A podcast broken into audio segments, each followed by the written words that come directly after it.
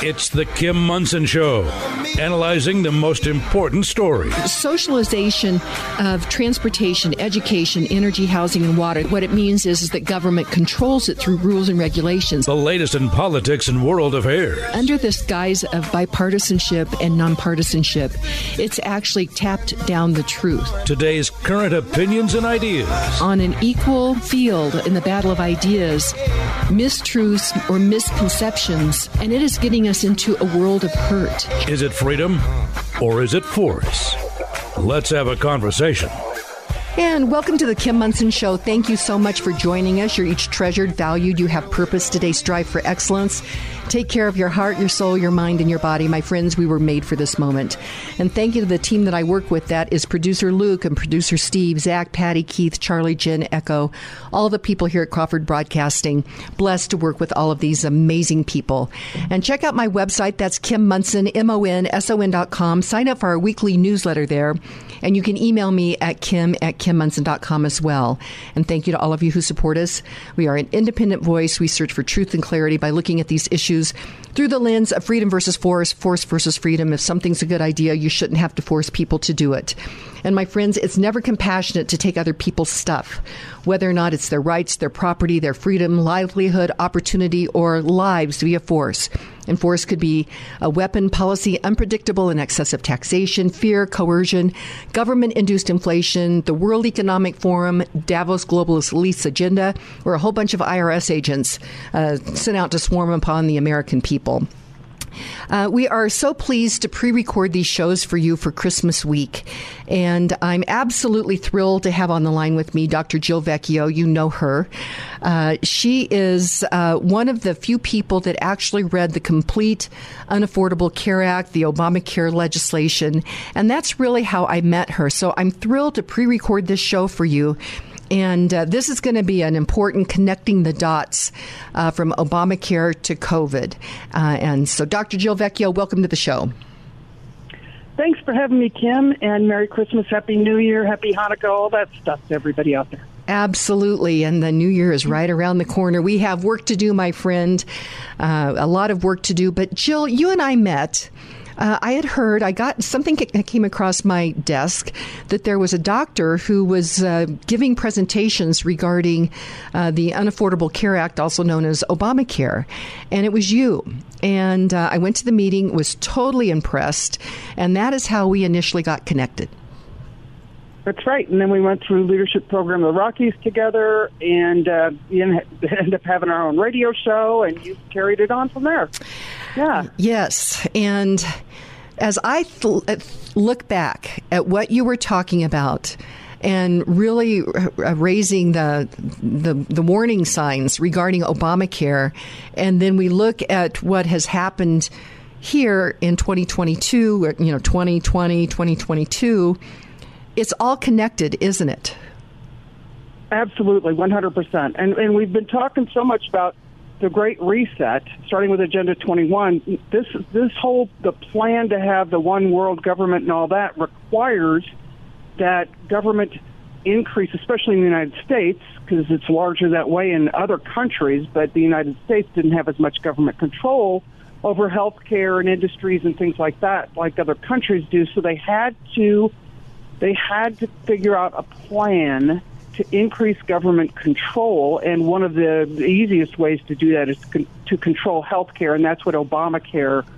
Uh, that's what Obamacare set out to do, and I believe 100% uh, that Obamacare was um, put together in such a way that it was intended to crash the healthcare system in the United States and take us to uh, a true crisis, right? There was, there really wasn't a medical, a healthcare crisis in the United States. There wasn't, and I'll take anybody. I'll debate anybody on that. But they declared healthcare to be a crisis so that they could then justify government coming in and taking control of healthcare, right? That's what they have to do. You have to create the crisis, and then it really they created a crisis through Obamacare. Obamacare ended up creating a, a, a health care crisis that we have now, but there wasn't an actual health care crisis. It was messed up, definitely, largely because of government interference in the market system, but Obamacare really accelerated the problems that were already present in healthcare. Well, and as I've looked at healthcare again looking back so gosh was that 2011 2012 2010 yeah yeah 2000 i think it was march 2011 that it officially passed. Okay. And as i now have looked at it for example the hospitals and the pharmaceutical companies they all were involved in this whole obamacare thing as well correct? Absolutely. And it was it was uh, you know when they when they passed some of this legislation when they when they passed the um, what was the Federal Reserve Act that set up the Federal Reserve in 1913. The first time they presented it, it failed. So then they came up with a little trick for saying, "Oh well, the uh, Wall Street and the bankers are saying this is going to be a disaster," and everybody then the, the population went said, "Oh well, if the banks don't like it, then it must really be good," you know and I think Obamacare was kind of the same thing. The insurance company said, "Oh, this is going to be horrible for us," and everybody said, "Good, let's stick it to the insurance companies." and they passed Obamacare, and the insurance companies have been making out like bandits ever since. Well, and uh, Big Pharma, do you think Big Pharma was involved at all with Obamacare? Oh, absolutely. You know, and you know, everybody had their fingers in this. We have no idea how many different authors there were, but it also started with Hillary Care. Obamacare was just Hillary Care 2.0. So they'd been working on, teams of people have been working on the legislation that ended up being Obamacare. That ended that had been in the works for probably decades. Worked on by you know insurance com- you know all the stakeholders, right? Mm-hmm. Insurance companies, corporate health care, um, certain doctors groups, uh, pharmacy, big tech, uh, because of, I mean electronic health records has had a huge impact. So they have had so many people had their fingers in this, and again, this was one fifth of our economy was healthcare, but it really did affect every single aspect of our entire economy because it affected employers so much. Well, and one of the first things that I think that we saw there has been this pressure on your uh, everyday uh, general practitioner physician. Uh, I remember talking with a doctor, and uh, he ended up going to kind of a, a blend of the concierge style of of medicine. But he said, I, I, I love medicine. I love what I do but I felt like I was a really bad businessman because I wasn't making any money. And um, and I'm happy for people to make money when they do a good job and provide a good service. Um, but a lot of it was because of rules and regulations. But I think that that was by design because a lot of uh, practices ended up just selling out to big corporations, and we uh, then lost a lot of the, uh, you know, the patient uh, doctor patient relationships when that happened. And I think that was by design, Jill. Absolutely, and some of the things that doctors already at the time that Obamacare was passed they because of the coding books that that um, the AMA had exclusive rights to publish and sell via because the federal government granted them exclusive rights to these coding books. The American Medical Association was more made a lot more money from the coding books than they did through their membership. So they were actually more beholden to the federal government, and therefore they backed Obamacare. But the the coding, all of the paperwork, rules and regulations, um, trying to get the, the billing and coding. Doctors' offices tended to have an overhead between 10 and 40 percent of their income, and that's and that's not even and that's not even counting um, like rent. so so their their overhead was huge, and so much of and, and so much hassle. And there were there were, Obamacare increased the rules and regulations multiple multifold, and then the coding books went from seventeen thousand codes that they had to maneuver and work with up to 140,000. Oh my gosh! That the doctors had to had to work with. Um, and there were there was there were some crazy ones and really funny ones, but it was it was bizarre, like like being hit by a bird You know, literally hit by a bird was a code, and then it had different kinds of birds. I mean, weird stuff. Anyway, and then so then then they had electronic health records, and that cost physician practices between thirty and fifty thousand dollars. Bam. I mean, you had to invest thirty to fifty thousand dollars in electronic health records, and all that was was for data collection. That's just pure data mining by the federal government. And you started to what you were required to fill out for these electronic health records created a report that was absolutely useless to anybody trying to figure out what was going on with your patient. So if you were, you know, a consultant and you filled out all the all the because you had to fill out every single line, or you didn't get paid for your service. So you fill out every single line, even though you're a specialist, and you know you're supposed to say that you looked at eyes, ears, nose, throat, even though you're an orthopedic surgeon. You know, it's stupid, absolutely stupid. But it was all data mining. Um, and so all of this expense, doctors are going, I'm, I'm done with this. I, I, this is ridiculous. I can't manage all this. And Obamacare increased the penalties for doctors not complying with absolutely every little rule and regulation. And you know, I think I think there was a something like a hundred thousand. There's going to be at least a hundred thousand new rules and regulations. One hundred thousand and it didn't matter if you didn't even know the rule or regulation existed or had been formed, you were responsible for following it, and the penalties were tens of thousands of dollars for each instance. You know, the other so thing. absolutely ridiculous. The doctors sold their practices out to hospitals, or else they quit entirely or retired early. It's crazy. We lost a lot of doctors, and that's when corporate healthcare absolutely exploded and took over nine. It was um, something like, what was it, 10% of physician practices were owned by hospitals and, and large groups before Obamacare passed. Now it's 90%. There you know, are almost no physicians in private practice anymore. Big business and big government like each other. And this was all, I, I think, by design. This was not by accident, Dr. Vecchio. Exactly, 100% and it all goes and it all goes right back to the Great Reset. It, you take it all back to the Great Reset. It's all about government taking over, taking control. It's it's consolidate and destroy. Oh my gosh. Consolidate and, and, control, right? Yep. Consolidate, control, and destroy. So we're going to go to break. The show comes to you because of a lot of great sponsors. And one of those great sponsors is the Roger Mangan State Farm Insurance team. And they understand that there are unknowns that can keep you up at night. And that is why Roger Mangan can help with your life insurance and health insurance needs to replace lost income. Call Roger Mangan at 303 795 8855 for a complimentary appointment.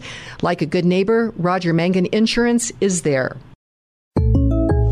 So, I just got the State Farm personal price plan on my car insurance. So, you told your agent you play the bagpipes for your dog? Ah!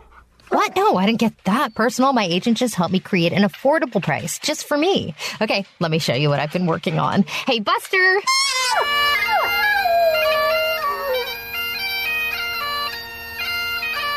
Prices vary by state. Options selected by customer. Availability and eligibility may vary. Three Points Financial is a fiduciary financial planning company focused on helping individuals and families. Mary Alpers and Steve Cruz at Three Points Financial specialize in investment strategies, tax planning and preparation, and retirement planning with no product sales or commissions. Tax laws have changed and will continue to change. Inflation is real. Three Points Financial helps you maneuver through these changes to achieve your financial success. For clarity and a solid, relevant financial and investment plan while working with a company that puts your interests at the forefront, Schedule a no obligation initial consultation at threepointsfinancial.com. That's threepointsfinancial.com. No matter how you define it, inflation is out of control. Increasing prices at the gas pump and grocery stores are hurting everyday people. All these challenges we face are preventable. Individuals must understand what is going on and who is responsible. That is why Kim Monson is bringing truth and clarity to the issues facing our families, our communities, our state, and our country. Now more than ever, it's important to support Kim's independent voice. She has the courage to research and inform you about the real issues. It's not easy, and Kim could use your help go to kimmonson.com to contribute. Again, help Kim by contributing at kimmonson.com. That's M O N S O N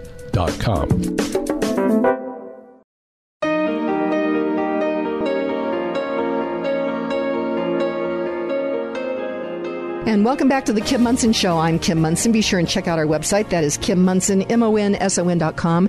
Sign up for our weekly newsletter there, and you can email me at kim at kimmonson.com as well. Thank you to all of you who support us. We are an independent voice. We search for truth and clarity by looking at these issues through the lens of freedom versus force, force versus freedom. If something's a good idea, you shouldn't have to force people to do it.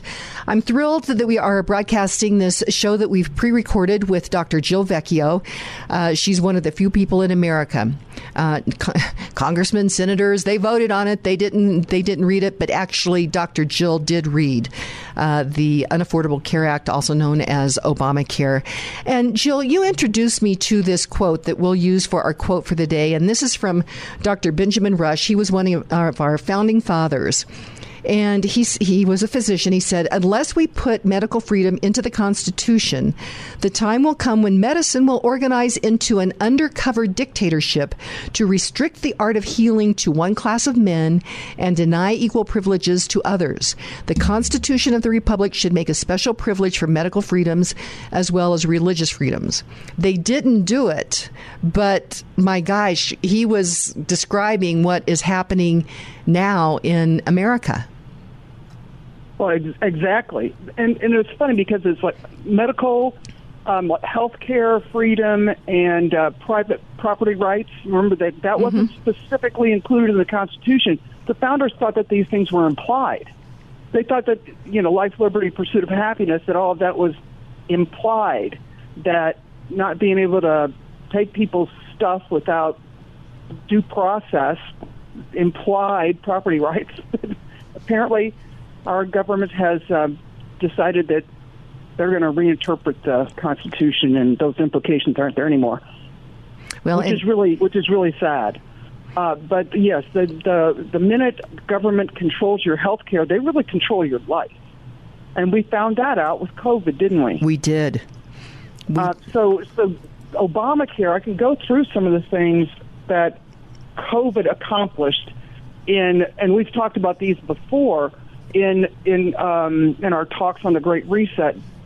But there were things that the world and the one and the globalists, the one world government people, and people who want federal government control of everything, they accomplished certain things through COVID. Right, the crisis gave them an opportunity to do things that they wouldn't have been able to do otherwise, and so much of it could never have happened if Obamacare hadn't happened first.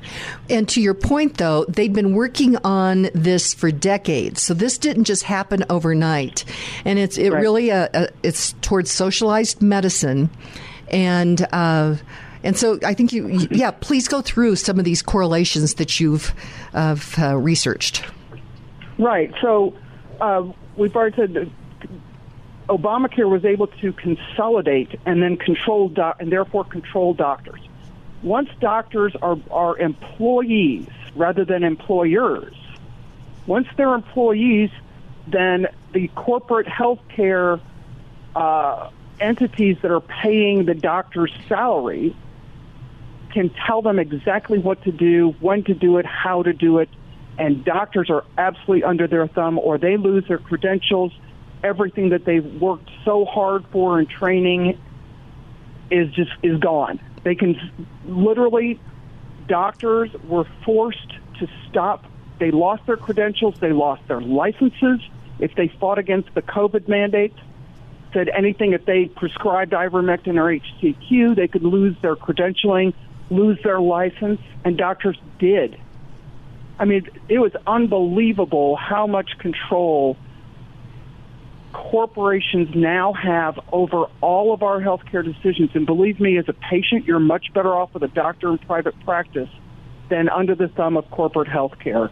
I practiced medicine for I don't know from since 1980.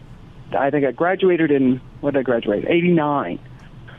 Graduated in 89, practicing medicine that long, and the the worst part of my practice, without a doubt, was dealing with hospital administration. Absolute nightmare. You were always, it was always a battle. Hospital administration, outpatient administration, Health South, and stuff. I mean, it was it was absolutely the the nightmare of your existence as a physician. And, and with COVID, they absolutely double, tripled, quadrupled down on their control of doctors.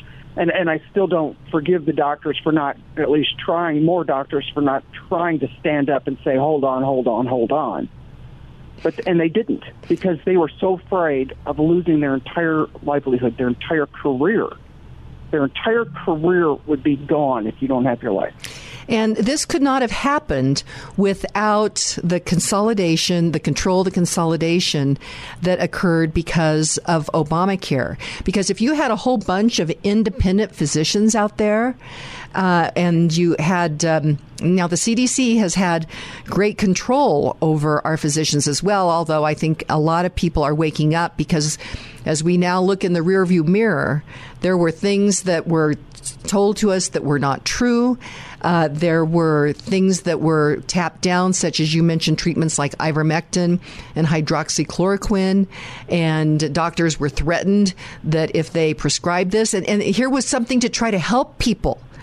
Uh, and uh, they were threatened, and as you mentioned, Many doctors capitulated, but it, it, could not have occurred if we had all of these independent physicians. It could only occur when uh, you had corporate medicine that had gobbled up a lot of these private practices because of government's rules, regulations, and penalties.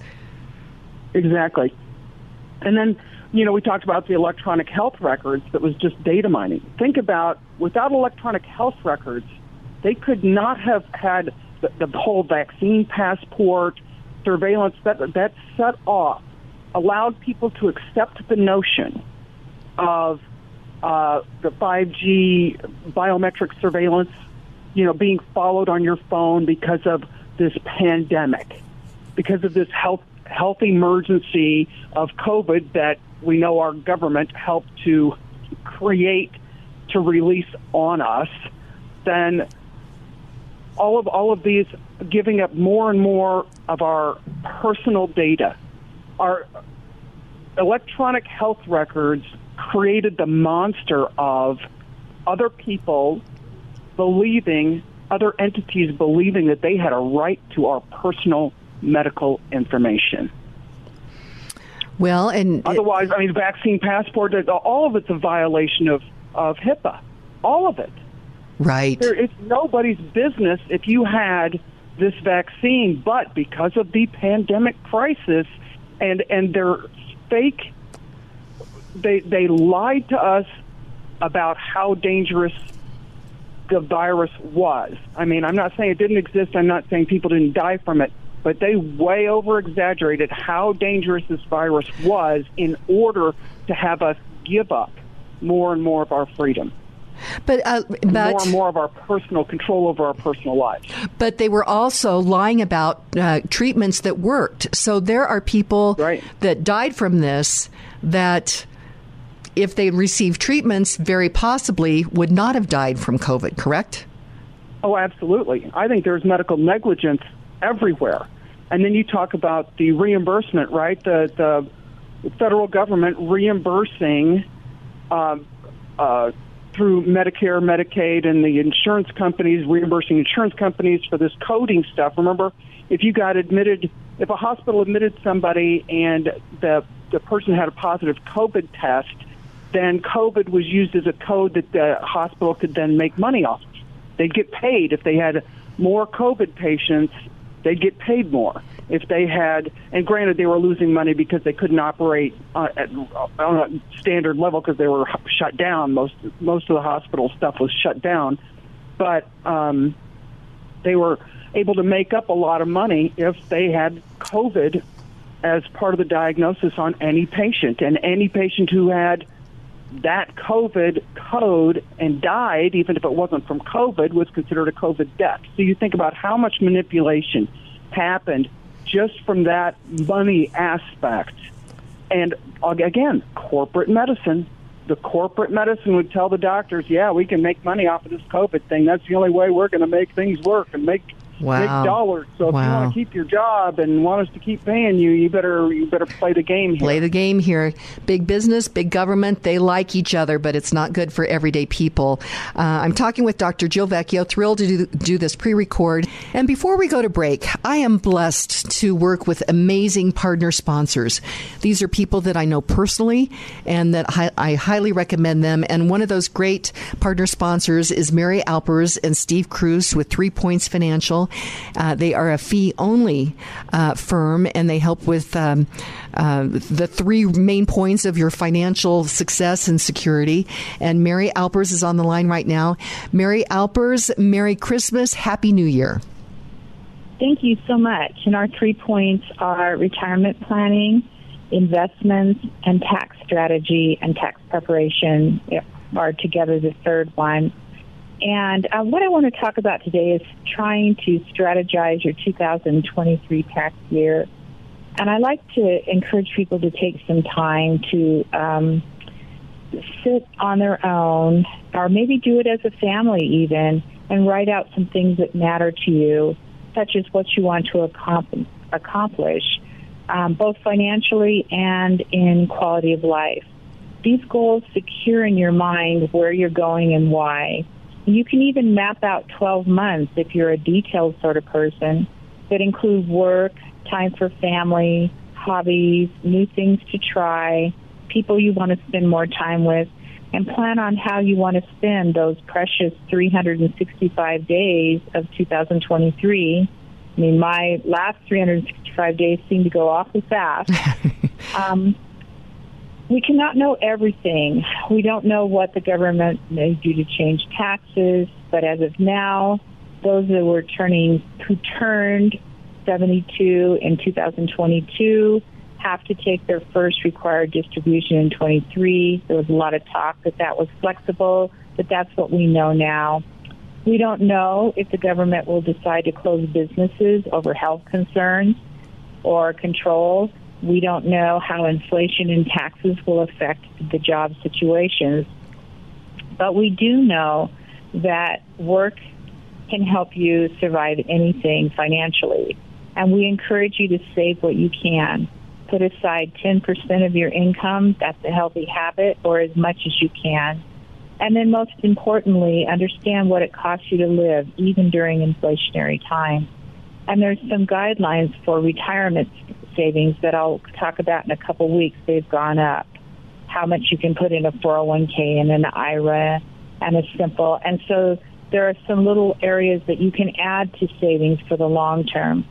But right now, at the end of the year, we recommend a budget that lists your fixed assets such as mortgage, rent, utilities, those kinds of things, and then list what has a little bit of breathing room, such as food and clothing, and then list your discretionary expenses, pretty much what brings joy in your life, vacations and um, things you do with your family or friends, and and then list them in that order in groups, and then look at the total. And we actually have a budget sheet that does this, and we'll be uploading it to our website to help you organize that under financial tools. And our goal is to help everyone that is interested in this get as far along as they can in uh, preparing and understanding their finances because then they'll tend to make better decisions. Abs- so we wish you all a very happy new year and a very knowledgeable new year. Oh, I love that, Mary Alpers, and Happy New Year to you as well. Looking forward to the opportunities and the challenges of 2023. Thank you so much, and uh, Happy New Year to you and yours. Thank you, you too, Kim. And we'll be right back.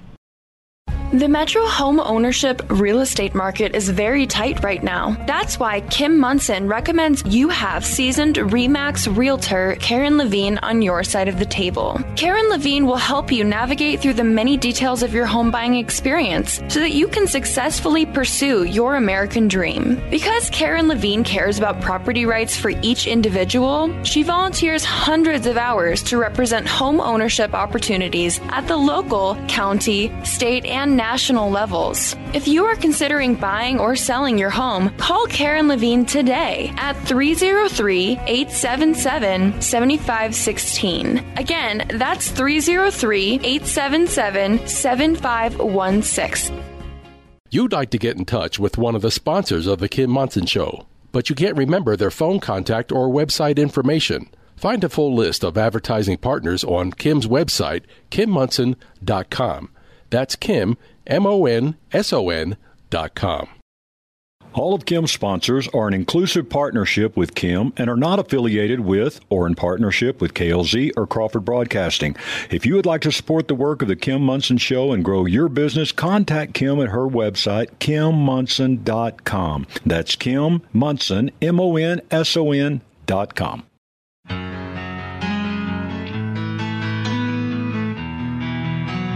And welcome back to the Kim Monson Show. Be sure and check out our website. That is Kim Monson, M-O-N-S-O-N dot com. Sign up for our weekly newsletter there. And you can email me at kim at kimmonson.com as well. Thank you to all of you who support us.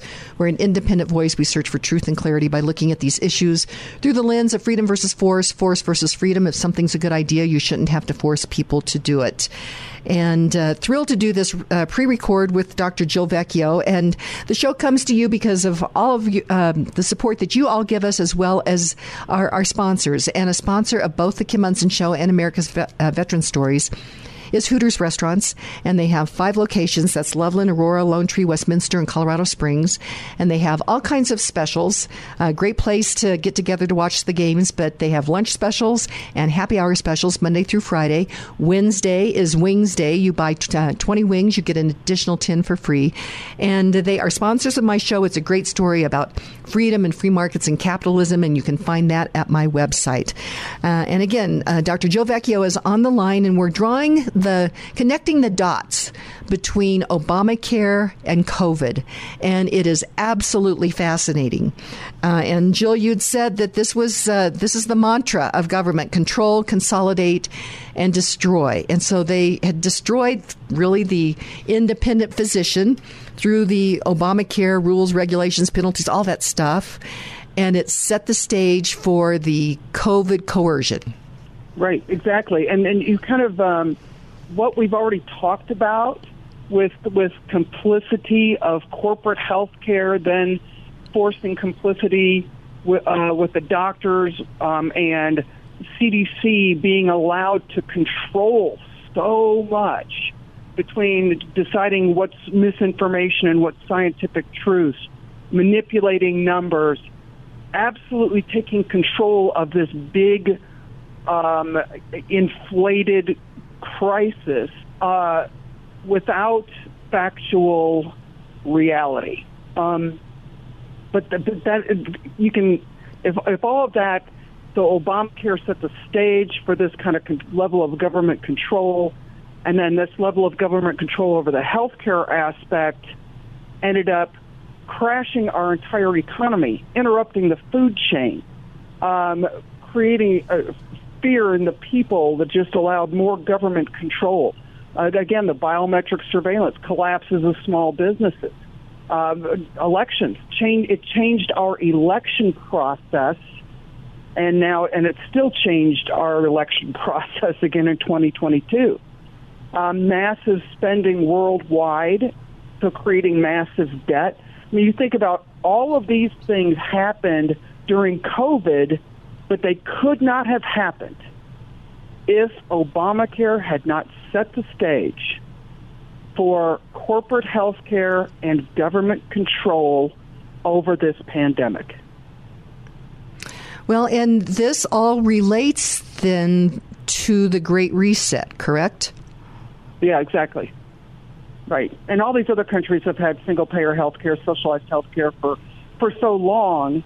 Um, and certainly COVID uh, increased a lot of their this, a, a lot of their government control the, from a lockdown and economic standpoint, but they already had such consolidation of health care that it that part wasn't so much of an issue. Um, as as it wasn't in changing the entire milieu of how medical decision making is made.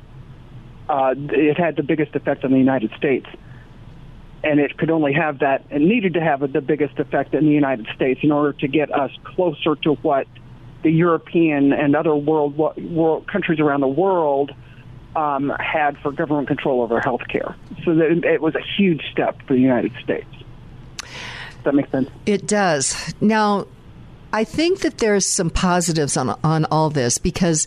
Jill, as you were uh, giving these presentations when Obamacare was uh, being proposed and passed, you were talking about socialized medicine, med- uh, control of medicine, uh, of healthcare. And a lot of people, we couldn't get our brains around what that could really look like. But we have now lived through that. And to have um, government agencies, um, not tell us the truth about a particular virus, to try to get people to take this vaccine on a mass basis, uh, for uh, employers forcing employees to get this vaccine. It seems to me like there should be uh, some possible legal ramifications from employees that have been injured by these vaccines to the employers that force them to take it because um, from a governmental standpoint back in the early 80s, the, the uh, pharmaceutical companies were granted immunity uh, for vaccine injury. Um, and uh, the government took took that that over, and I guess there's a pool that people could apply to. But you know, anything with the government, it would be very difficult to get something approved. Um, so anyway, it's all connected, and but it was difficult, I think, for a lot of us to understand it. But now we're living it, and it makes it makes complete sense now. Well, and, and one of the other things that Obamacare uh, helped set up for this pandemic was uh, Obamacare set, set up the takeover of vaccine programs by the federal government. Oh. Yeah.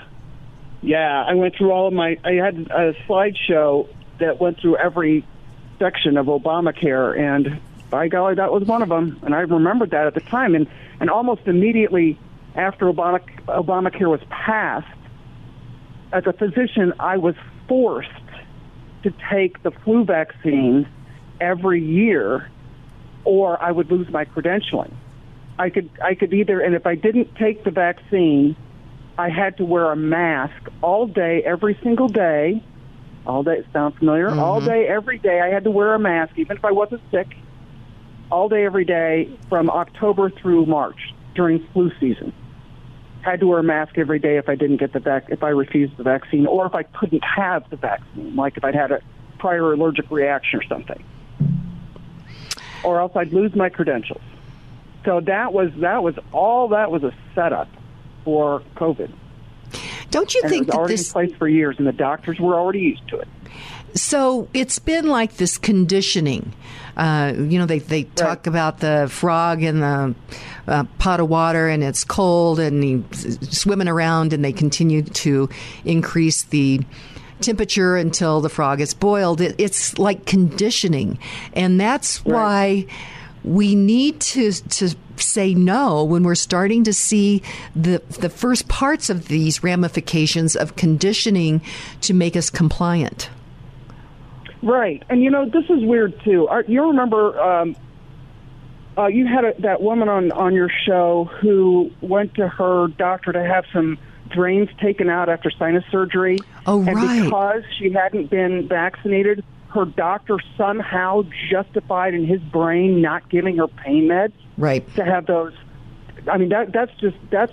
I forgot about that. Abuse. That's that's assault, and that is absolute patient abuse But because of this COVID, you think about how nasty what some healthcare providers did to their patients and didn't do to their patients, and forcing people to to have vaccines and treating them differently or refusing to treat them, refusing organ transplants because somebody didn't have a COVID vaccine. You think about that stage is now set. That was a brand new precedent violation, blatant violation of the Hippocratic Oath. Of course, now the Hippocratic Oath is being determined by the graduating medical students like they have any idea. Really, I mean, this is craziness.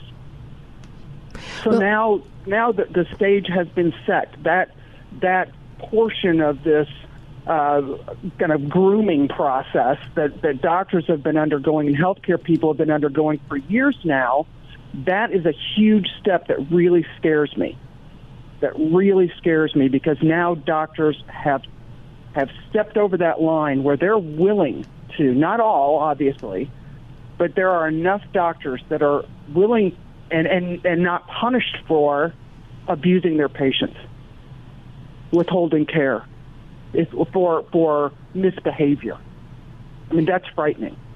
Well, it is. It's absolutely frightening and it is unbelievable because the Hippocratic Oath was, first of all, to do no harm, right? Right. So, and we've seen. And, and you treat each person as an individual, and now the now some of these medical schools are changing their the oath that they take at graduation instead of instead of you know uh, just an updated version of uh, Hippocratic oath.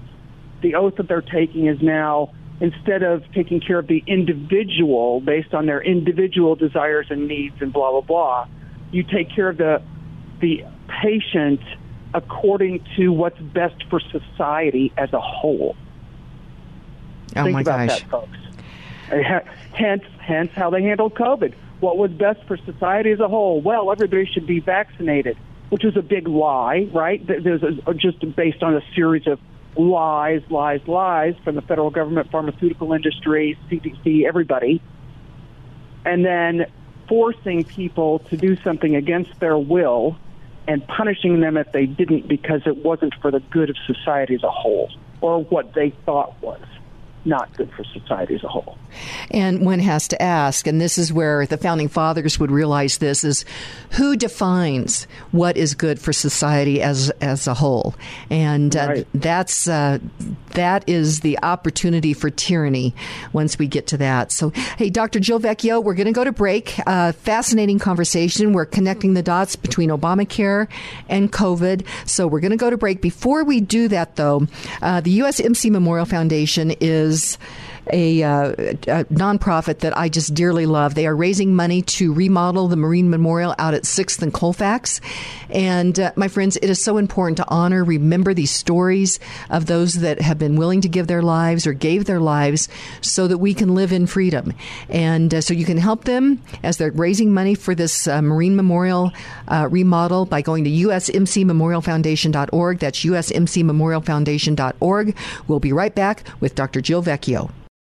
Every family needs a healthcare team that has your child's best interests as the priority, and Roots Medical is proud to offer exactly that. At Roots Medical, we strive to empower and educate both parent and child about the importance of gut health, how to implement healthy changes in the home, and of course, all of the benefits that come with a fully optimized immune system. Same day and sickness appointments are available and easy to schedule. For more information, visit rootsmedical.net. That's R O O T S medical.net. Roots Medical, getting to the root of your healthcare Inflation is rocking our boats, especially for individuals on fixed incomes. If you are 62 years or older, mortgage specialist with Polygon Financial Group, Lauren Levy, can help you navigate this inflation squeeze with a reverse mortgage. Additionally, if you are considering buying a new home, refinancing your existing home, or consolidating high interest debt, it's not too late to lock in an interest rate before interest rates increase again. Don't wait. Kim Monson recommends you call Lauren Levy today at 303 880 8881 for a no cost consultation. That's Lauren Levy at 303 880 8881. You want a gun, ammo, and outstanding training, so Franktown Firearms is the right place for you. The trained staff is available for your questions and will give you the freedom to browse their large supply of firearms and fully stocked ammunition without any pressure. Your comfort level in the store is their priority. You'll get expert answers whether you're buying or not every time you visit the store. You want a knowledgeable gunman, not just a salesperson when you're thinking about buying a firearm or learning how to use one. You can trust the staff at Franktown Firearms. They don't make commissions on any sale, so you know they are looking out for your best interest. They're sure that you will leave with a smile because no matter what your needs are, they will help you to be confident in your decisions and purchases. Their low tax rate and at or below MSRP cost will keep you smiling. Visit klzradio.com slash franktown today. That's klzradio.com slash franktown. Franktown Firearms, where friends are made.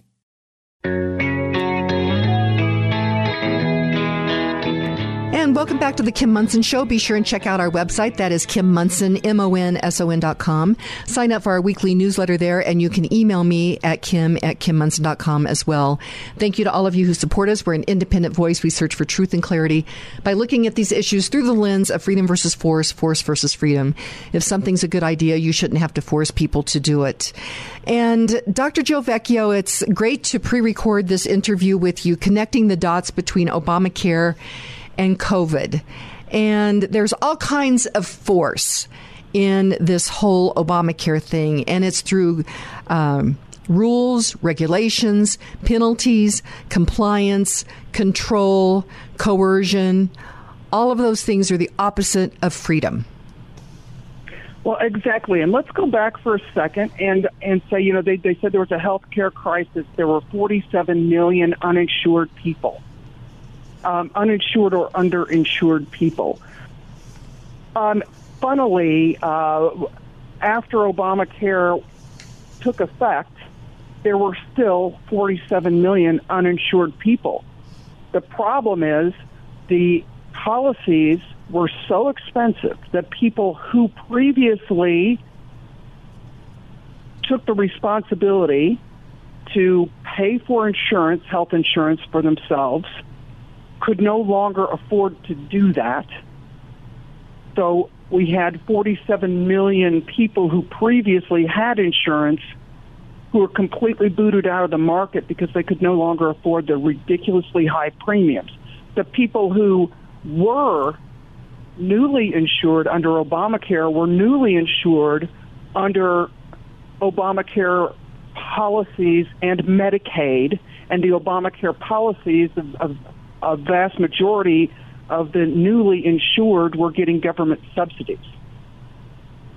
So that's not exactly, that wasn't progress.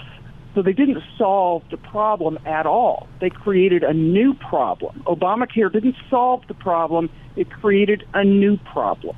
And now we've got all these more illegal immigrants and everything else, so that the system is just going to crash all over again. But you think about the the all insurance policies got much worse. All of them, instead of just having a few high deductible policies with catastrophic coverage, which was an option for people with using health savings accounts, it was an option before Obamacare. Now that became the norm, only it wasn't a catastrophic policy, and the price at least doubled or tripled. So that's mm-hmm. what that's what Obamacare. It, it didn't solve any of the things it was supposed to. The justification for having Obamacare was a complete lie, and they absolutely didn't accomplish anything that they were using as an excuse for passing Obamacare. Does that make mm, sense? Yes, not a thing. But what what their ultimate goal was was to control. Now, right. remember then through COVID uh, they were using government programs, Medicare, Medicaid, that uh, and they were kicking around and even Social Security. They were they were kicking around the narrative that if you refuse to take the COVID uh, air quotes vaccine uh, it's actually still an experimental drug if you refuse right. to take that then you would not have these uh, government health care um, programs uh, provided for you. I don't know if that happened or not, but I know that they were talking about it. Yeah, I, I, to my knowledge, that didn't it didn't happen. But uh, but but physicians who had patients who took care of patients that had Medicare or Medicaid or some government program, which is virtually every practice, you had to comply with all the CDC guidelines. You had to push the vaccines. You had to um, you know, wear masks and lock down for this and all that stuff. So everybody who took any money from the government for health care for any of their patients um, had to comply with everything the government said, which was all based on lies. And they were lying to us, and it was based on lies. And you and I knew it and talked about it a long time ago. But now we're finding out that yeah, every every single thing that we said is was absolutely correct. And it was all a bunch of lies. And the a positive thing is that the light is being shown on this. But Jill, looking into the future, uh, and um, recently had Pam Long on the show talking about here in Colorado, there is legislation that is uh, in the works that would uh, that no longer would natural immunity be a um, something that could be offered regarding um, you know a particular virus. So they're not done yet. We think that we're through No. this. They're not done yet. Correct? Oh, not not even close. They're not done at all. And and we know that they've got another one in the wings. Bill Gates keeps talking about the next the next pandemic, whether it's going to be smallpox or measles or something like that. That there's going to be one pandemic after another after another after another, and we know that there are bio bioweapons labs doing this gain of function research all over the world. At least 200 of them that we know of. So we know that there are bugs just, you know, like the nasty little viruses just waiting to be released. And um, yeah, and we know that they want to get rid of a bunch of the population of the world in order to achieve their goal of no more than 1 billion people on the planet. So that's that's in their own words. That's not us making anything up. That's us reading their documents. Yes, it's chilling, and it's still even when you say that, and I've seen it, it's still unbelievable to me because it's. I mean, we see these two different visions that are so separate, and that is uh, one that looks at, at humankind as valuable, uh, and that's the the American idea in our um, declaration that all men are created equal because we're created in the image of God, and because we're creators, we can address these problems out that that come forward in a positive way, and then there's these others that they look at uh, at uh, limited and scarcity and destruction and destroy. I mean, what's the opposite of the word create? It's destroy. I mean, that's what it is. These are two different worldviews that are, you know, at uh, you know at, at a big battle right now, um, Dr. Jill. Well, absolutely. And remember, in, in Obamacare, there was a huge section called comparative effectiveness, and this is already used in Sweden and and the UK and other national healthcare systems. When they look at your age, how many years of life you're ex- expected to live, how many more years you're expected to live according to actuarial tables, and they look at the cost if you get a cancer, they look at the cost of treating that cancer. And they put a dollar value on how many years they expect you to live. Well, and then they look at those two numbers. Well, let's see. No, you, because you're not expected to live that long, you are not going to, uh, you don't qualify for us treating your cancer. So you don't get a treatment, you don't get a surgery, you don't get a hip replacement, blah, blah, blah, because it's not really going to be financially worth our while to pay for that because now the government gets to make those kind of decisions. That was in Obamacare, folks. That was in legislation that our government passed. And you, if you, if you don't believe that they would be more than willing to let people die of any disease and deny them treatment based on something that was in Obamacare from 2010, 2011. You know, folks, the, you know, depopulation is a lot easier to believe when you know that they've already passed that legislation. Well, and I remember us talking about that. Uh, and that was um, back, you know, back what, close to ten Right. years ago. now. Yeah, Right, right. And they had to backtrack. They had to not enact a lot of the stuff that they were going to do. They were. Um, we went to. I. You went to the debate that I had on Right. the, the. There was some committee that was going to be that was proposed in Obamacare.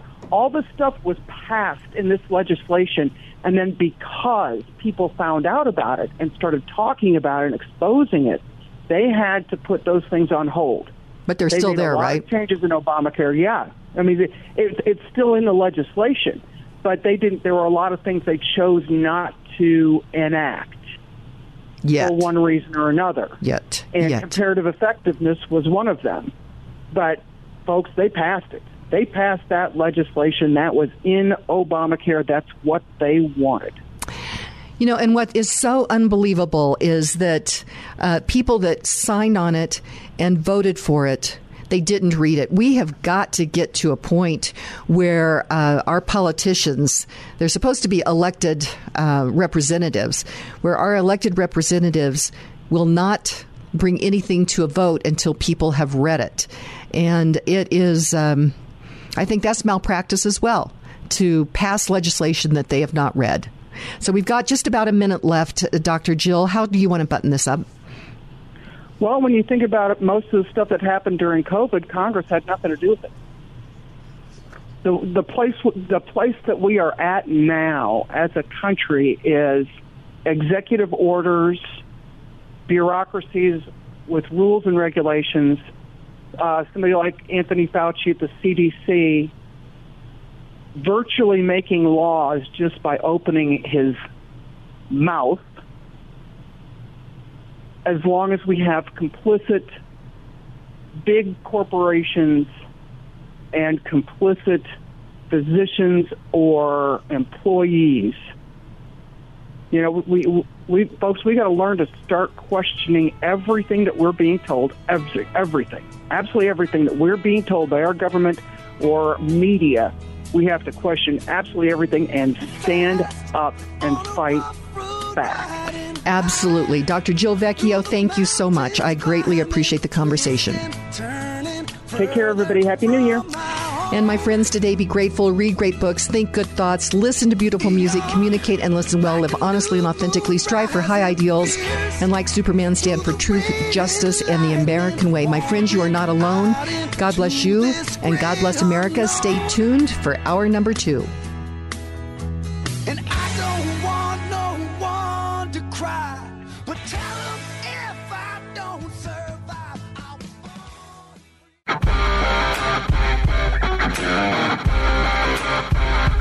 Don't It's the Kim Monson Show, analyzing the most important stories. socialization of transportation, education, energy, housing, and water. What it means is, is that government controls it through rules and regulations. The latest in politics and world affairs. Under this guise of bipartisanship and nonpartisanship, it's actually tapped down the truth. Today's current opinions and ideas. On an equal field in the battle of ideas, mistruths or misconceptions, and it is getting us into a world of hurt. Is it freedom or is it force? Let's have a conversation. Indeed, and welcome to the Kim Monson Show. Be sure and check out our website. That is Kim Monson, M O N S O N dot com. Sign up for our weekly newsletter there, and you can email me at kim at kimmonson.com as well. Thank you to all of you, uh, all of you who support us. We are an independent voice. We search for truth and clarity by looking at these issues through the lens of freedom versus force, force versus freedom. If something's a good idea, you shouldn't have to force people to do it. And my friends, it's never compassionate to take other people's stuff uh, with force, whether whether or not that is with um, uh, weapon policy, unpredictable and excessive taxation, fear, coercion, government-induced inflation, the World Economic Forum. Davos globalist elites agenda or 87,000 IRS agents that I'm sure are being hired so that they can answer your calls quicker. Uh, so I am really excited to this week we have recorded some really wonderful shows. And I'm excited to have on the line with me Nathan Worcester. He is a reporter at the Epoch Times. And the Epoch Times is really, I think, doing a fantastic job uh, with a lot of journalist, uh, journalism integrity. And Nathan, it is great to have you. Welcome. Hi, great to be here. And uh, you've written, uh, there's several things I want to talk with you about, but the first is a piece that you recently have written regarding nuclear fusion. You said the nuclear, nuclear fusion breakthrough touted by the White House is drawing praise and some skepticism. So, where, what do you uh, people need to know about this? Sure. So, I think uh, it's possible that some of the listeners saw headlines recently talking about what occurred at this national lab, the Lawrence Livermore National Lab in California, and specifically at this uh, facility called the National Ignition Facility, or NIF. This was a big deal, um, and I want to put that in context. It's part of a series of important experiments.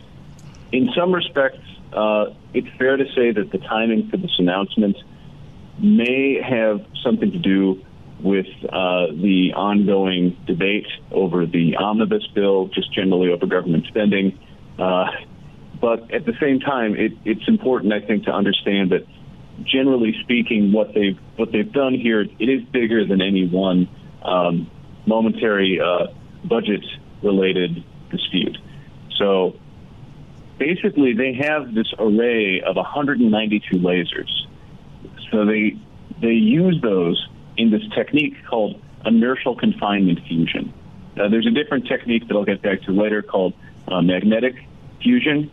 Uh, inertial confinement fusion, though, is uh, in this context a means of attempting to convert these uh, isotopes of hydrogen, deuterium and tritium, into helium. And so, what you want to do uh, in order to achieve ignition in some form is you want to produce more energy than you put in. So, in this case, they were able to document that they put in about two megajoules of energy and they got out about three megajoules. And again, I think it's important to understand the context. The lasers that were able to induce this, they themselves are running on a few hundred megajoules of power. So in this case, uh, ignition, the term that they use, is referring to the uh, little pellet of hydrogen, uh, of uh, deuterium and tritium. And that pellet was able to produce more energy than it received. So what powers these lasers? Big picture. Hopefully not too technical. Okay, I, I appreciate that, and and yeah, you're, I can tell that you're trying to make it understandable for somebody like me. What what powers the lasers? So that's a good question. Um, I think the lasers are driven by just uh, regular uh, power from the grid. I could, however, be mistaken. Okay. Uh, so, so this system is different, as I said, from magnetic fusion systems. Uh, a very well-known example is this ITER. Uh, it's an international collaboration, kind of like the, you know, if you've been following uh, national labs in the U.S. or the European labs um, focused on particle physics, where they have, uh, you know, enormous uh, particle physics facilities. So in this case, what you do is you have these magnets that are in place of the lasers. They are meant to uh, essentially focus uh, focus energy on a uh, pellet and uh, get more energy out of it than they put in. Okay. And so, at the risk of again getting too technical, they're the two um, main branches of fusion research. Uh, you talk to people who are involved in, you know, the ITER. They will claim that that's closer to something commercially viable. On the other hand, if you speak to people working on uh, laser uh, inertial confinement fusion, they will point out that this was the first instance in which uh, ignition was achieved. There's arguably um, nothing quite at that point for um, for magnetic fusion.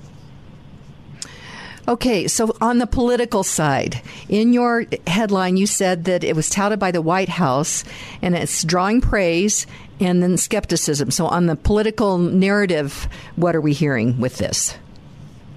So that's a very important point, and something I want to drive home to your audience. I think it is very important to get across the distinction between a scientific discovery, scientific research, and something that is close to uh, workable engineering to a commercial system that can actually be used to power our lives. So I'm going to back up again and just talk about the overall context of this work at, at Livermore. This, according to at least one person I spoke with, a veteran of Princeton's Plasma Physics Lab, which is one of the big hubs for fusion research, the bigger moment came arguably in August of 2021 when this essentially the same team demonstrated something uh, called propagating burn, which uh, and I don't want to be too confusing here, but some people also call that ignition. Other people are skeptical of the use of that term. Propagating burn basically means that the various forces that are cooling down that pellet are not able to swamp the forces heating it up. So it's a prelude to uh, this later ignition that was achieved. And in fact, a few months ago, uh, it seemed as though the team achieved something quite similar. So uh, these these more recent results, in a sense, come close to validating what they've been what they've been doing and what they've been getting close to over the past several years. Now, returning to the distinction between the scientific result here and the engineering and commercial side, recently there's been a, a great deal of attention paid to the notion of uh, fusion energy being commercialized over a very short time frame. The Biden administration specifically is making claims about fusion reactors potentially being on the grid as early as the 2030s. And to be fair, uh, at a recent Senate hearing that I attended, there were uh, also scientists, also researchers who were willing to make that claim. On the other hand, as I think we all understand at this point, even important um, big science uh, can involve some kind of, uh, uh, let's just say, incentives that are not always aligned with those of the taxpayer. People who are more critical of fusion, they will point out that we've been told about fusion reaching us, becoming a workable energy solution uh, in 30 years, and then another another 10 years passes, and we're told it's oh, it's 30 more years away. So, um, probably the most telling moment at the press conference came when uh, the Secretary of Energy, Jennifer Granholm, she suggested that this uh, recent discovery could indicate that a commercial fusion reactor is achievable within 10 years. Of course, uh, the actual head of Lawrence Livermore Laboratory, um, who you would expect to have more familiarity with what is actually happening in, in fusion, what is realistic, had suggested that commercialization is more something that, if it's going to happen, would happen over a timeline of uh, many more decades. Fa- fascinating. Yeah. Let's go. Let's go to break, Nathan. I'm talking with Nathan Worcester. He is a reporter at the Epoch Times. But before we do that, as you know, I am an independent voice. And I appreciate all your support as well as I have these great sponsors. And the Roger Mangan State Farm Insurance Team understands there are unknowns that can keep you up at night. And that is why Roger Mangan can also help with life insurance and health insurance needs to replace lost income. Call Roger Mangan at 303 795 8855 for a complimentary appointment. And like a good neighbor, Roger Mangan Insurance is there. I can't believe I just scratched that car. Find my insurance card. Dude, what do you have in this glove box? Ew, are these socks dirty? Oh, forget about the socks. I need my insurance card. Just pull it up on the State Farm mobile app. But I can do that? Oh, hey, I can do that. Yep, it's called service. I can file a claim on here too? Yeah, it's it's called service. Whoa, I can call my agent too? It's called service. The Metro home ownership real estate market is very tight right now. That's why Kim Monson recommends you have seasoned REMAX realtor Karen Levine on your side of the table. Karen Levine will help you navigate through the many details of your home buying experience so that you can successfully pursue your American dream. Because Karen Levine cares about property rights for each individual, she volunteers hundreds of hours to represent home ownership opportunities at the local, county, state, and national levels. If you are considering buying or selling your home, call Karen Levine today at 303 877 7516. Again, that's 303 877 7516. You'd like to get in touch with one of the sponsors of The Kim Monson Show, but you can't remember their phone contact or website information. Find a full list of advertising partners on Kim's website, kimmonson.com. That's Kim, M O N S O N dot com. All of Kim's sponsors are an inclusive partnership with Kim and are not affiliated with or in partnership with KLZ or Crawford Broadcasting. If you would like to support the work of the Kim Monson Show and grow your business, contact Kim at her website, kimmonson.com. That's Kim Monson, M O N S O N dot com.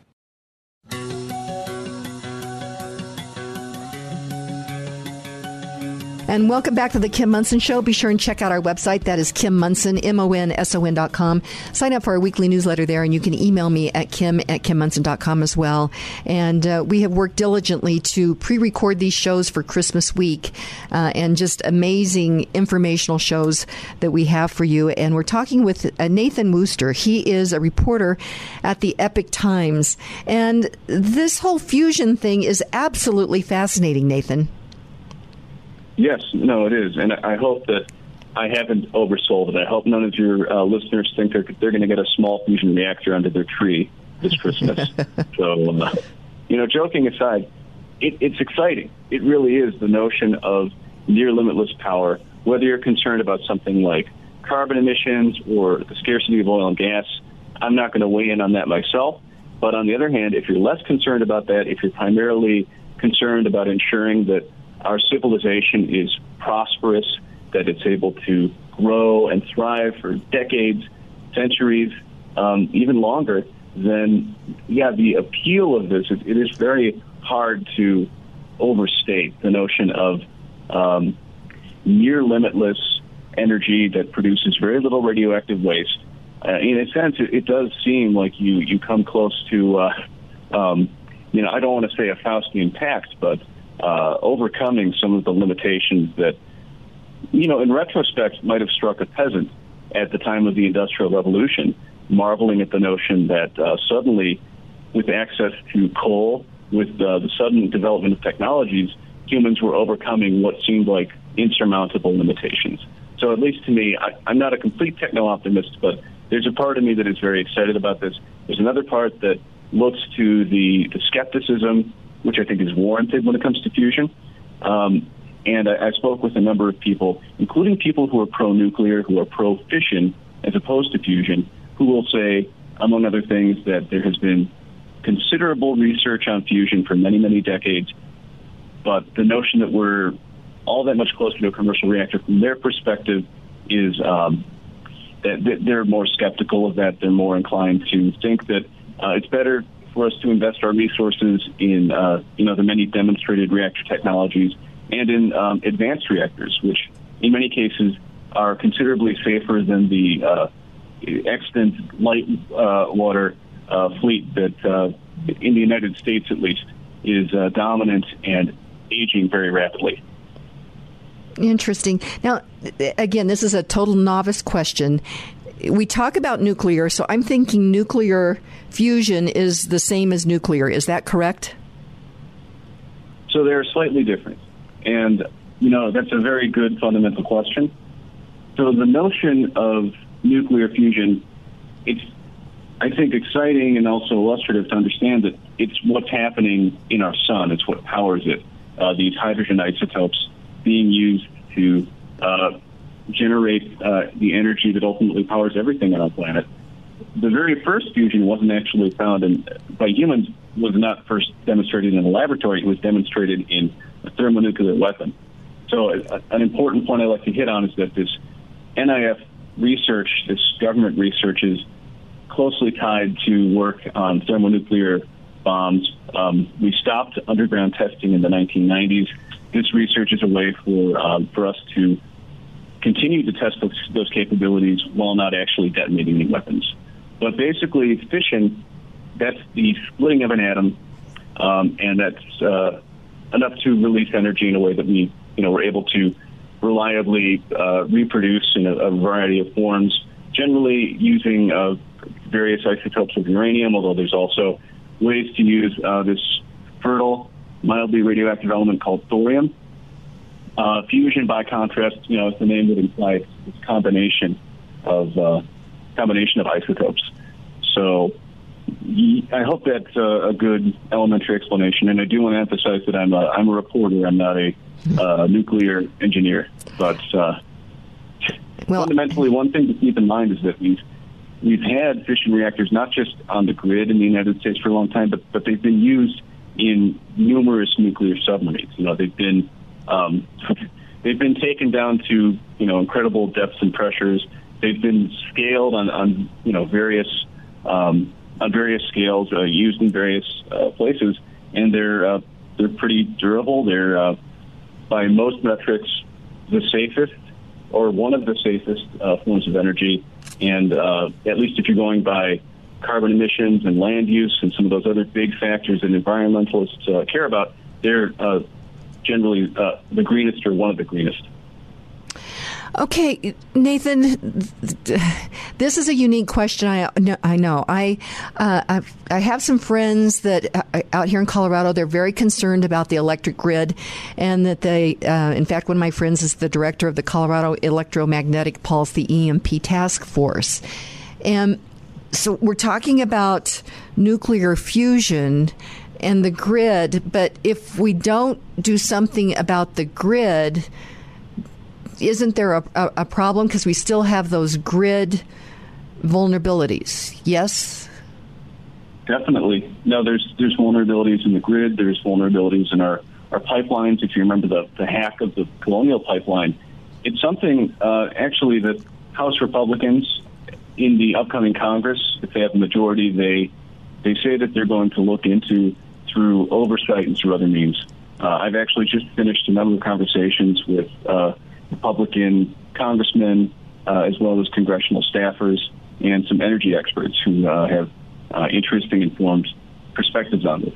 Okay. So I, I don't I don't want to alarm anybody, but at least based on what I've been able to ascertain, yes, our grid is extraordinarily vulnerable.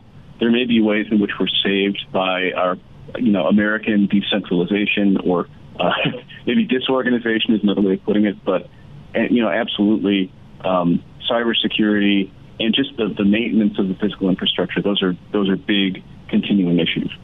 Well, I remember when little municipalities had their own power plants, and now everything's been centralized. And you just mentioned decentralization, and there is, uh, I think, a, um, a microgrid out in Rangely, Colorado, that, uh, and I think that they did get a government grant to work on that, but I mean, into the future, conceivably, you said that submarines have these nuclear reactors. Is that did I hear that correctly?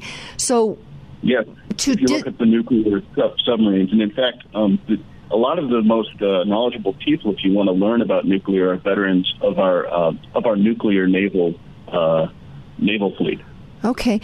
So I'm just thinking of a way to protect everyday Americans because if we, we have these vulnerabilities in the grid and there is either an attack or something by nature happens and disrupts that, it could be very bad for human flourishing and, and prosperity.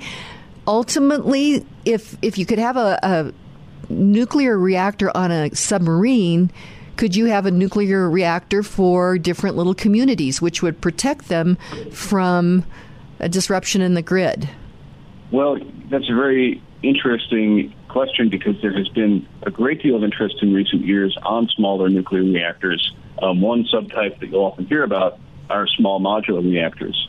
I was uh, able to attend an energy conference in Alaska a few months ago where there was a, a series of presentations from some of the companies working on these suggesting that they produce power on the scale that could potentially uh, serve as a, a, decentralized microgrid or something similar for some of the more isolated uh, Inuit or uh, other communities out out there in Alaska. So I think I think yes. I mean, for the most part in the United States, we're hampered by fundamental issues having to do with the um, the cost of building anything in this country, to put it frankly, because of rules, um, regulations, regulations, and all. Yes, absolutely. I think your audience will really enjoy, or, or you know, kind of bemoan this, but uh, under the Trump administration, there was actually a law passed. Uh, it's called NEIMA, and it was specifically intended to basically tell the nuclear uh, regulatory people to, you know, pick up the pace to make sure that as we're getting these really advanced, um, in many cases, small, scalable, very safe uh, nuclear reactors, they should develop licensing processes. They should develop ways to approve them faster to make sure that we're actually able to move into this future where some of these options are more realistic.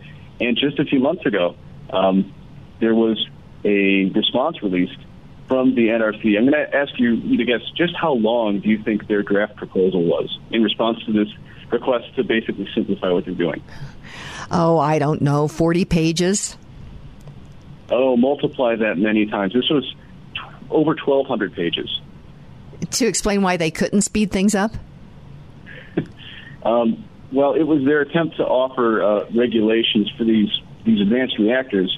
Um, according to the Breakthrough Institute, a commentary from um, an analyst there named Adam Stein, they tacked on a lot of their old regulations, a lot of the stuff that, you know, although in, in some contexts it could be argued that they're they're useful from the perspective of many people. Um, not all of them need to be preserved. They, they tacked more stuff onto that, basically. So the NRC continues to uh, continues to be kind of an intractable force. On the other hand, there, there is a great deal of momentum um, from both parties, actually, on nuclear in general, and um, considerable momentum from, from industry. I should mention that just in the uh, nuclear fusion world, there's been an explosion of startups, um, billions in private capital that has been parked in these startups. So not simply government grants, but actual private capital. Um, you know, if, if you're a little more cynical or concerned about the economic outlook, you could reasonably ask, is this kind of an assets bubble thing that we're looking at? On the other hand, um, th- there has been, you know, meaningful progress there. There's been uh, considerable progress in um, private investment in companies such as TerraPower um, and many others uh, in the fission nuclear space.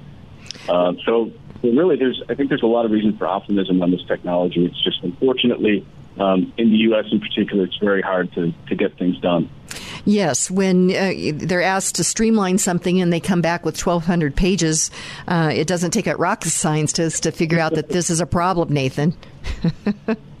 Neither uh, rocket scientist nor nuclear engineer. Yes, for sure. So, hey, we're going to go to break. Another one of my great sponsors is Hooters Restaurants. They have fi- uh, five locations. It's Loveland, Aurora, Lone Tree, Westminster, and Colorado Springs. And they have all kinds of specials for lunch and for happy hour Monday through Friday. Great place to get together to watch the games. And it's an interesting story how they became a business partner of mine. It happened when I was on city council, uh, 2012 to 2016. And it's really a story about freedom and free markets and capitalism. You can find that at my website. That's Kim Monson M-O-N-S-O-N dot com. We will be right back with Nathan Worcester.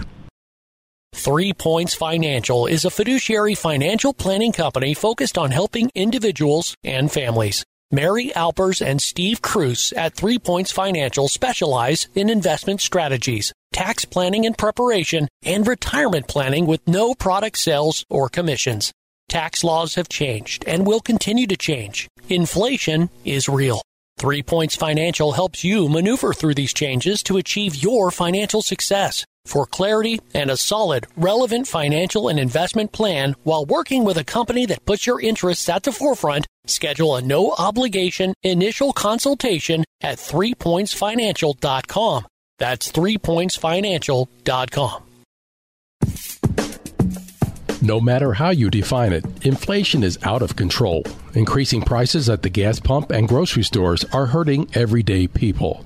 All these challenges we face are preventable individuals must understand what is going on and who is responsible. That is why Kim Monson is bringing truth and clarity to the issues facing our families, our communities, our state, and our country. Now more than ever, it's important to support Kim's independent voice. She has the courage to research and inform you about the real issues. It's not easy, and Kim could use your help go to kimmonson.com to contribute. Again, help Kim by contributing at kimmonson.com. That's M O N S O N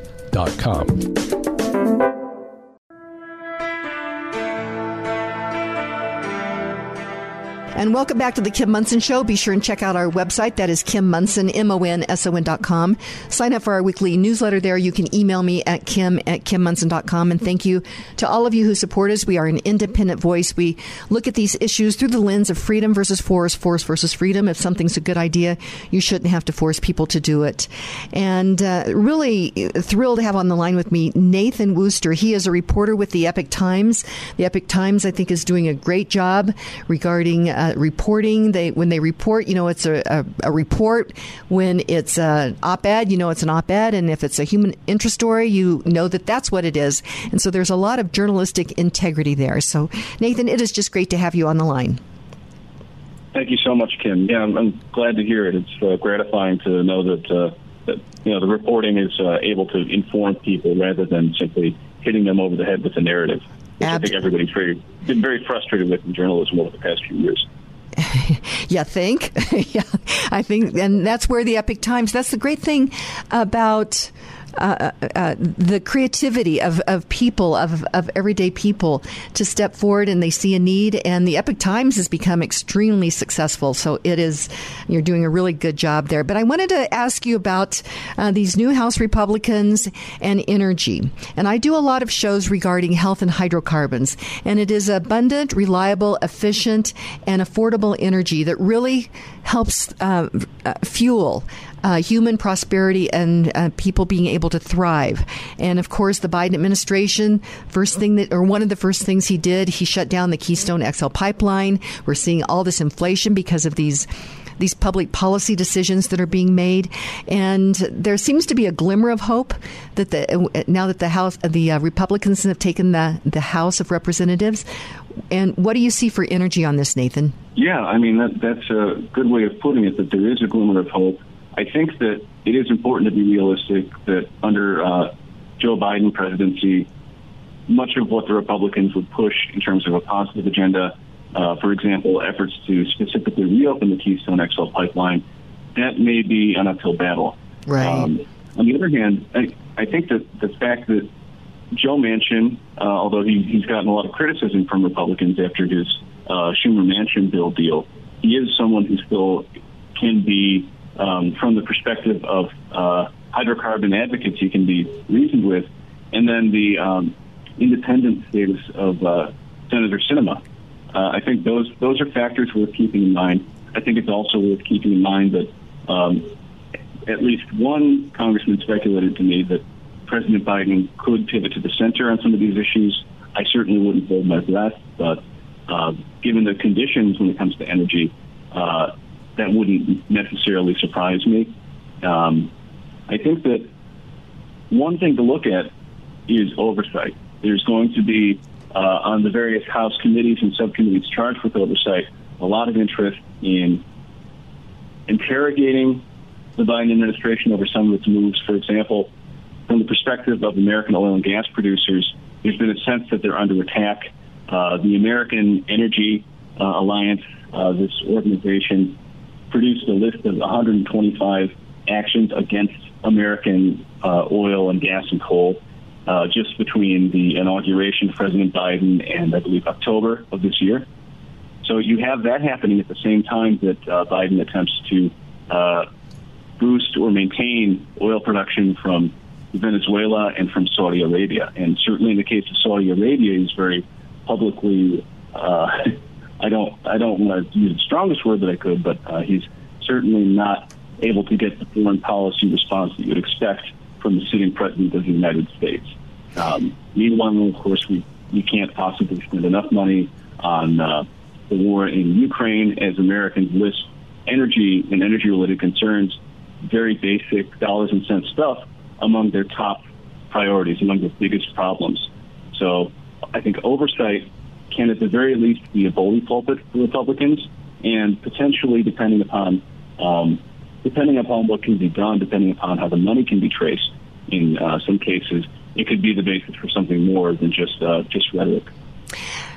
And we're we're going to be doing a show on this, but uh, uh, Republicans typically have been terrible at messaging. How could they successfully message uh, as they're going through this oversight? Because I, I, think a lot of people are not connecting the dots between Biden's policies and what they're paying at the gas pump. Out here, I'm hearing a number of people that their energy bills to heat their homes are doubling, and to me, it's clear that it is because of bad public policy. But we need to connect that dot for busy people that are out there just trying to live their lives, Nathan? Yeah, I mean that's that is a difficult question. How do you how do you help people make their connection, not just on the public policy side, but also when it comes to environmental, social, and corporate governance, ESG scoring? Uh, that is being used in some cases to potentially knock down the creditworthiness of states or otherwise ding them, even if they have their financial house in order by any of the conventional metrics. So it's, it's a very, unfortunately, it's a very insidious thing. Um, it's backed by a lot of money. Uh, it seems like a whole heck of a lot more money and power than uh, fossil fuels, and it's backed by a, a very successful PR campaign. So, you, you, uh, what I'd say though is that one one particular item that I was uh, alerted to is a recent uh, transaction involving a company that appears to be entirely or primarily based in China, uh, something like $200 million, uh, and it involved the Department of Energy. The oversight people on the Republican side in the House, I think, have a position to draw Americans' attention not only to what's happening in terms of uh, their pocketbooks, but also national security concerns. So, so, let's talk a little bit more about ESG. Uh, and first of all, you said it is very well funded. Any idea where the money is coming from on this, Nathan? Well, some of the bigger culprits are the major asset managers, Vanguard, State Street, BlackRock. They have been pretty heavily committed to uh, ESG. In the case of uh, BlackRock, famously, CEO Larry Fink has, over the past few years, been sending out an annual shareholder letter in which he makes some fairly uh, aggressive requests of uh, the many companies in which BlackRock has a stake. And um, more or less the message is if you don't adopt these uh, views or these policies in relation to climate change, in relation to fossil fuels, um, then we are, as this massive participant in the market, we're going to reconsider doing business with you. Uh, and that that's against the backdrop of, I would say, a somewhat successful campaign by a lot of individual U.S. states to basically respond in kind to say, okay, you know, if you're going to make it that much harder for um, these uh, companies in our states to be able to get financing, to uh, be able to provide the jobs or the uh, um, general prosperity that they do, then we are not going to be doing business with you. And in the case of Vanguard, for example, they were up until very recently signatories to this United Nations. I believe it's the Asset Manager Net Zero Alliance. Oh boy. something oh boy. like that, but they, they they actually left that in response to this. Um, there's another bank that uh, that has backed down somewhat. You know, it was previously making. I, I want to be very precise in what I say, but they, they were essentially saying they were not going to fund new coal plants. They were going to be very, very restrictive um, with any funding related to coal. And now they've softened their language as well. So there are some there are some successes on this. On the other hand, another story I recently reported was the adoption of this uh, in, in the form of a request for public comment. This very ESG style language from the Federal Reserve. If you look further into it, you'll see that a whole range of these federal level banking regulators are moving in a fairly coordinated way. The Biden administration uses this term whole of government approach. So it seems like, depending upon the success of these measures, we could reach a point where at every level the financial system, and very specifically the banking system, is uh, is regulated along the lines of these uh, uh, these these climate and carbon worries which, you know, e- even if you consider that stuff, stuff serious, um, there's a very strong case to be made, to, to say the least, that that shouldn't be the business of the financial system when making decisions that seem like they should be purely focused on financial metrics as we understand them.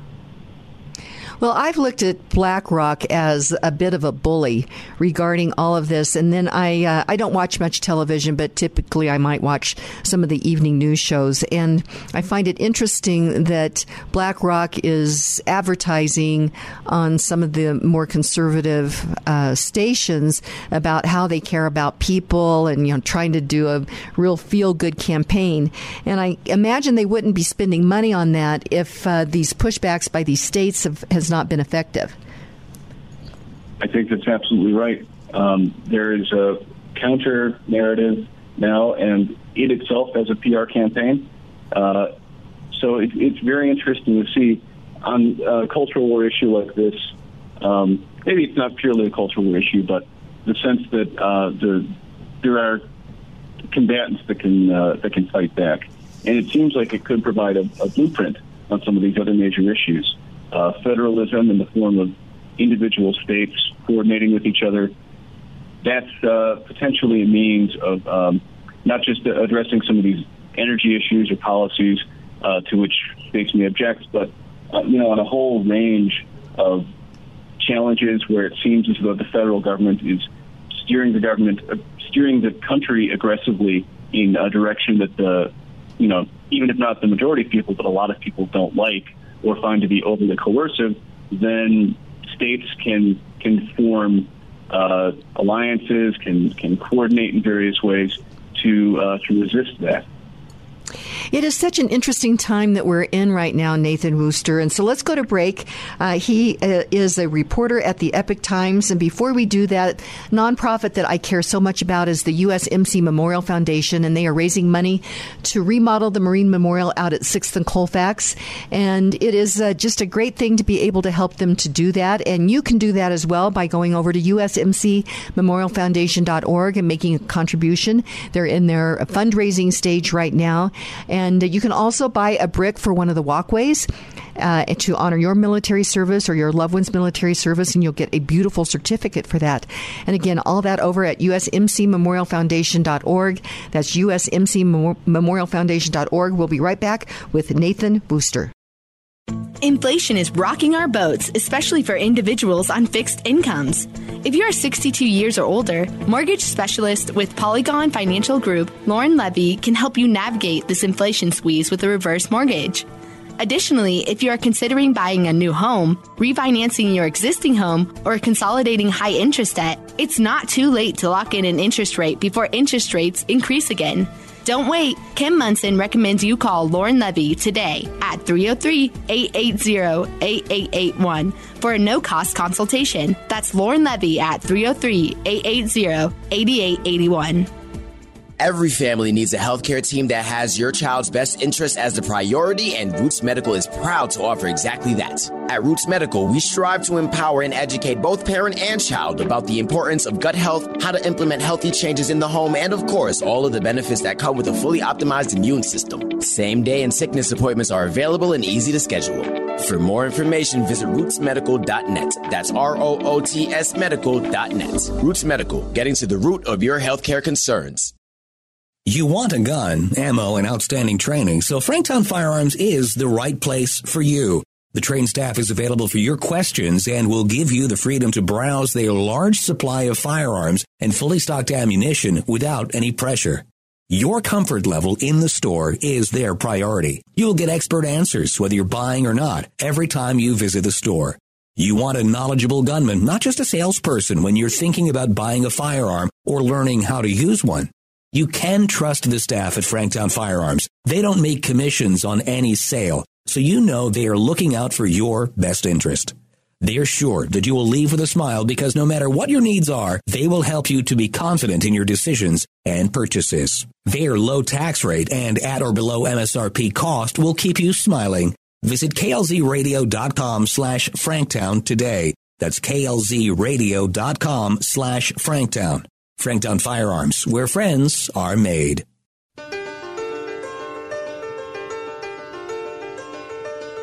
And welcome back to the Kim Monson Show. Be sure and check out our website. That is Kim Monson, M-O-N-S-O-N dot com. Sign up for our weekly newsletter there.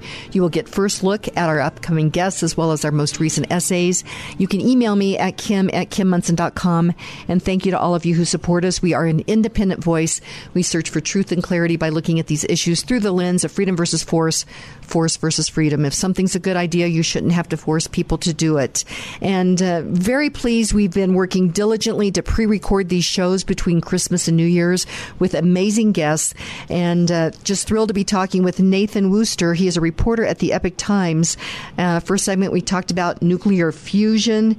Uh, we've talked about uh, energy here in America, ESG uh, anything else? What do you see coming down the pike here uh, in 2023 with the House and the Senate regarding energy for us everyday regular people? Sure. Yeah, I think uh, you know it is, and I, I hope I conveyed it's worth being a little bit skeptical about the idea of the House being able to push through a lot of legislation. Uh, one person I spoke with, uh, Marc Morano of Climate Depot, emphasized that it is important, at least from the GOP's perspective, to provide a blueprint for the country and for the 2024 election season. Um, on the other hand, it's worth noting just what some of the priorities are and just what we could potentially see, uh, or at least a version of what we could potentially see. So, one piece of legislation that you've um, perhaps noticed before one that was introduced in February, uh, just after the Russian invasion of Ukraine, was the American Energy Independence from Russia Act. So that that was aimed at ensuring that federal oil and gas leasing um, would not be stymied. Specifically, it would require a plan for additional federal oil and gas leasing to be released before permitting more withdrawals from the Strategic Petroleum Reserve. It would also approve the Keystone XL pipeline. Uh, generally, uh, legislation aimed at approving the Keystone XL pipeline or similar infrastructure. That's something that um, many members of the Republican caucus have uh, have tried to advocate. Uh, this particular bill was uh, co-sponsored by more than 140 House Republicans. Worth looking out for. Uh, another one worth paying attention to is the Transparency and Production of American Energy Act called the TAP Act. And this comes from Bruce Westerman, who's the ranking member of the House Natural Resources Committee. So it, it's meant to be comprehensive. Uh, again, aimed at oil and gas leasing. In this case, uh, offshore oil and gas leasing is part of the picture. And another uh, major theme is trying to find ways to expedite environmental review for pipelines and for similar energy-related projects. So I think that, as, as I've been saying, you know, there are these efforts underway. It will be interesting to see um, if some some elements of this are ultimately incorporated into, for example, the omnibus bill. Depending upon what happens, um, McConnell made it clear that he had some support for that 1.7 trillion dollar bill, but McCarthy has uh, come out and he's positioned himself against it in its current form, which I think is very interesting politically.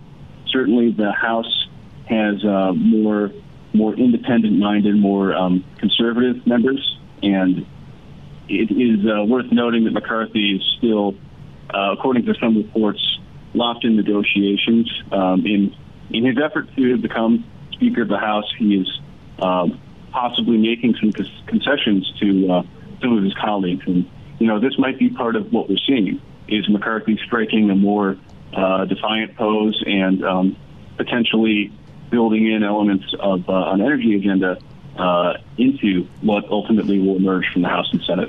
McCarthy, my understanding is is that at least recently he did not have the votes to become Speaker, uh, and that's going to happen. What right after the first of the year? That particular vote, correct? Yes. Yeah, he's been challenged by Andy Biggs, and my sense is that he will be elected, but again with with Biggs and you know there's talk of Trump running for speaker. There's there's definitely um, a lot of grassroots opposition to McCarthy. I would say that uh, people looking for for a speaker for uh, for a leader who's more responsive to them, I think they will probably have more luck with McCarthy in the House than they will with McConnell in the Senate. So, uh, and I want to bring the conversation back to oversight hearings because again um, just about everyone I spoke with said that oversight really does present the best means for, in this case, uh, minority House uh, against a, a, Democratic Senate, Democratic President, to at the very least get things on the record. I think that's that's worth keeping in mind, even if you're not able to, you know, get all the results you want in terms of policy over the next few years.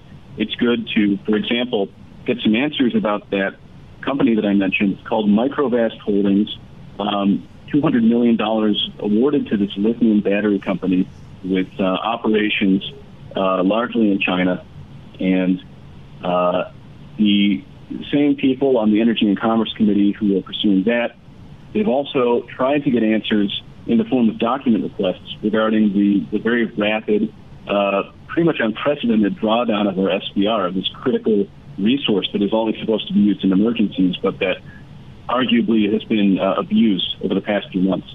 They're seeking answers on that as well as on the push, if you remember, from the Biden administration to declare a climate emergency. And we were speaking about the grid earlier, grid stability, grid security, all those related issues, which I think as this winter storm bears down on us, we're all pretty acutely aware of. Uh, they're also, this committee, making requests on actions pertaining to the grid by the Biden administration. Mm-hmm. So I, I would say for, for your listeners, and I would say for especially any students and journalists out there, it's worth you know looking to that, um, looking to some of the if you have any Freedom of Information Act FOIA requests that you've made that you've been tracking. It, it's good to get some answers on this stuff on the record. It, it's certainly what I'm going to be looking out for as a journalist. And are you located in Washington D.C.? Are you right there near the Hill, or, or where do you work out of? So I'm based in Chicago, but I'm I'm in D.C. Uh, periodically and uh, across the country periodically as well as I report on, you know, primarily energy and uh, environmental stories. Although uh, I'm actually moving onto a different beat, uh, onto national politics. So great. It'll involve these issues as well. Uh, yeah, it'll involve quite a bit. Nathan, I remember the first time I went back to Washington, D.C., I was just in awe. I was thinking about the American founding and George Washington and Abraham Lincoln and just, just thought, oh, this is, this is, this, this is the center for freedom. And then I got to, into this radio business and we started watching what's going on. And I went back to Washington, D.C. a few times. And the last time I was there, it's like instead of thinking it's this magical place for freedom, it's like I need to take a shower because uh, uh, as I really have thought about what's happening now, and it's so frustrating. But I'm encouraged that the American people, and again from some of the great work that the Epoch Times is doing, that that the the mask is coming off, the veil is coming off on a lot of this, and people are understanding these issues more. And as truth uh, is is brought to light, uh, I'm very encouraged about that, Nathan. Well, I'm glad to hear it, and I would say I, I hope I'm playing some part in that. You know, as you mentioned, there's the uh, the Epoch Times, everyone that I'm uh, privileged to work with there are many other many other citizen journalists, many other journalists. I would say many many activists. I would just mention, for example, what uh, um, James O'Keefe does with Project right. Veritas. Great stuff. One example. There's people working in more more theoretical areas, trying to understand exactly what what our system of government is, because it certainly describes itself as a republic. But when you look at some of the portions that are not answerable to the people directly, and I'm thinking here of the mainstream media and the way that it seems to almost function as a branch of government in some ways, and also the administrative state. All these, um, in some cases, independent, in other cases, heavily controlled by the president, agencies that can be used to, to enact this stuff. I think I think that's something that you're. Um, I, I would hope people are, are paying attention to, but I don't think it's a reason for despair. I think it's, as you said, the basis for a lot of uh, a lot of greater consciousness, and hopefully uh, hopefully solutions. Well, definitely. And the American people want solutions. Okay, I'm going to throw something out here and tell you that you basically have about a minute on it, but that is Elon Musk and Twitter. And again, we're pre recording this, so we may have new developments on that. what do you think about that? Oh, I, I think it's, I think that it's worth, I, I'm a journalist, so I'm always trying to be guarded and a, a little bit, um, I want to I want to be able to respect both sides. Um, for example, uh, the, the, questions about the profitability of uh, Twitter, and for that matter, um, you know, you can you can raise reasonable questions about Elon Musk's uh, connections to uh, Chinese manufacturing and the, the Chinese state. But the big picture thing is that he has done more than the Republicans have, than any party has, to reopen the public square then it, it, seems like an utterly unprecedented thing in the past decade and a half. I think that for a lot of people, um, there's there's new optimism about freedom of speech, not just as a, a right more in theory than in practice on these incredibly powerful social media platforms, but something more like uh, open discussion actually taking place. It's uh, I, I think it could be, I think it really could be a turning point in some ways. I, I certainly hope that he's able to maintain an open platform and avoid conceding to pressure because I'm sure he's under incredible pressure. I'm sure that he is as well. Nathan Worcester, this has been absolutely fascinating. Thank you so much. And you are a reporter with the Epoch Times. This has been just terrific. Thank you. Absolutely. Thank you so much. Glad to, to speak with you. Hope we can speak again soon. Absolutely. And uh, I wish you a very prosperous 2023. You too. Merry Christmas and Happy New Year in just a few days. Absolutely. And my friends, today be grateful, read great books, think good thoughts, listen to beautiful music, communicate and listen well, live honestly and authentically, strive for high ideals, and like Superman, stand for truth, justice, and the American way. My friends, you are not alone. God bless you, and God bless America. And I don't want no one to cry, but tell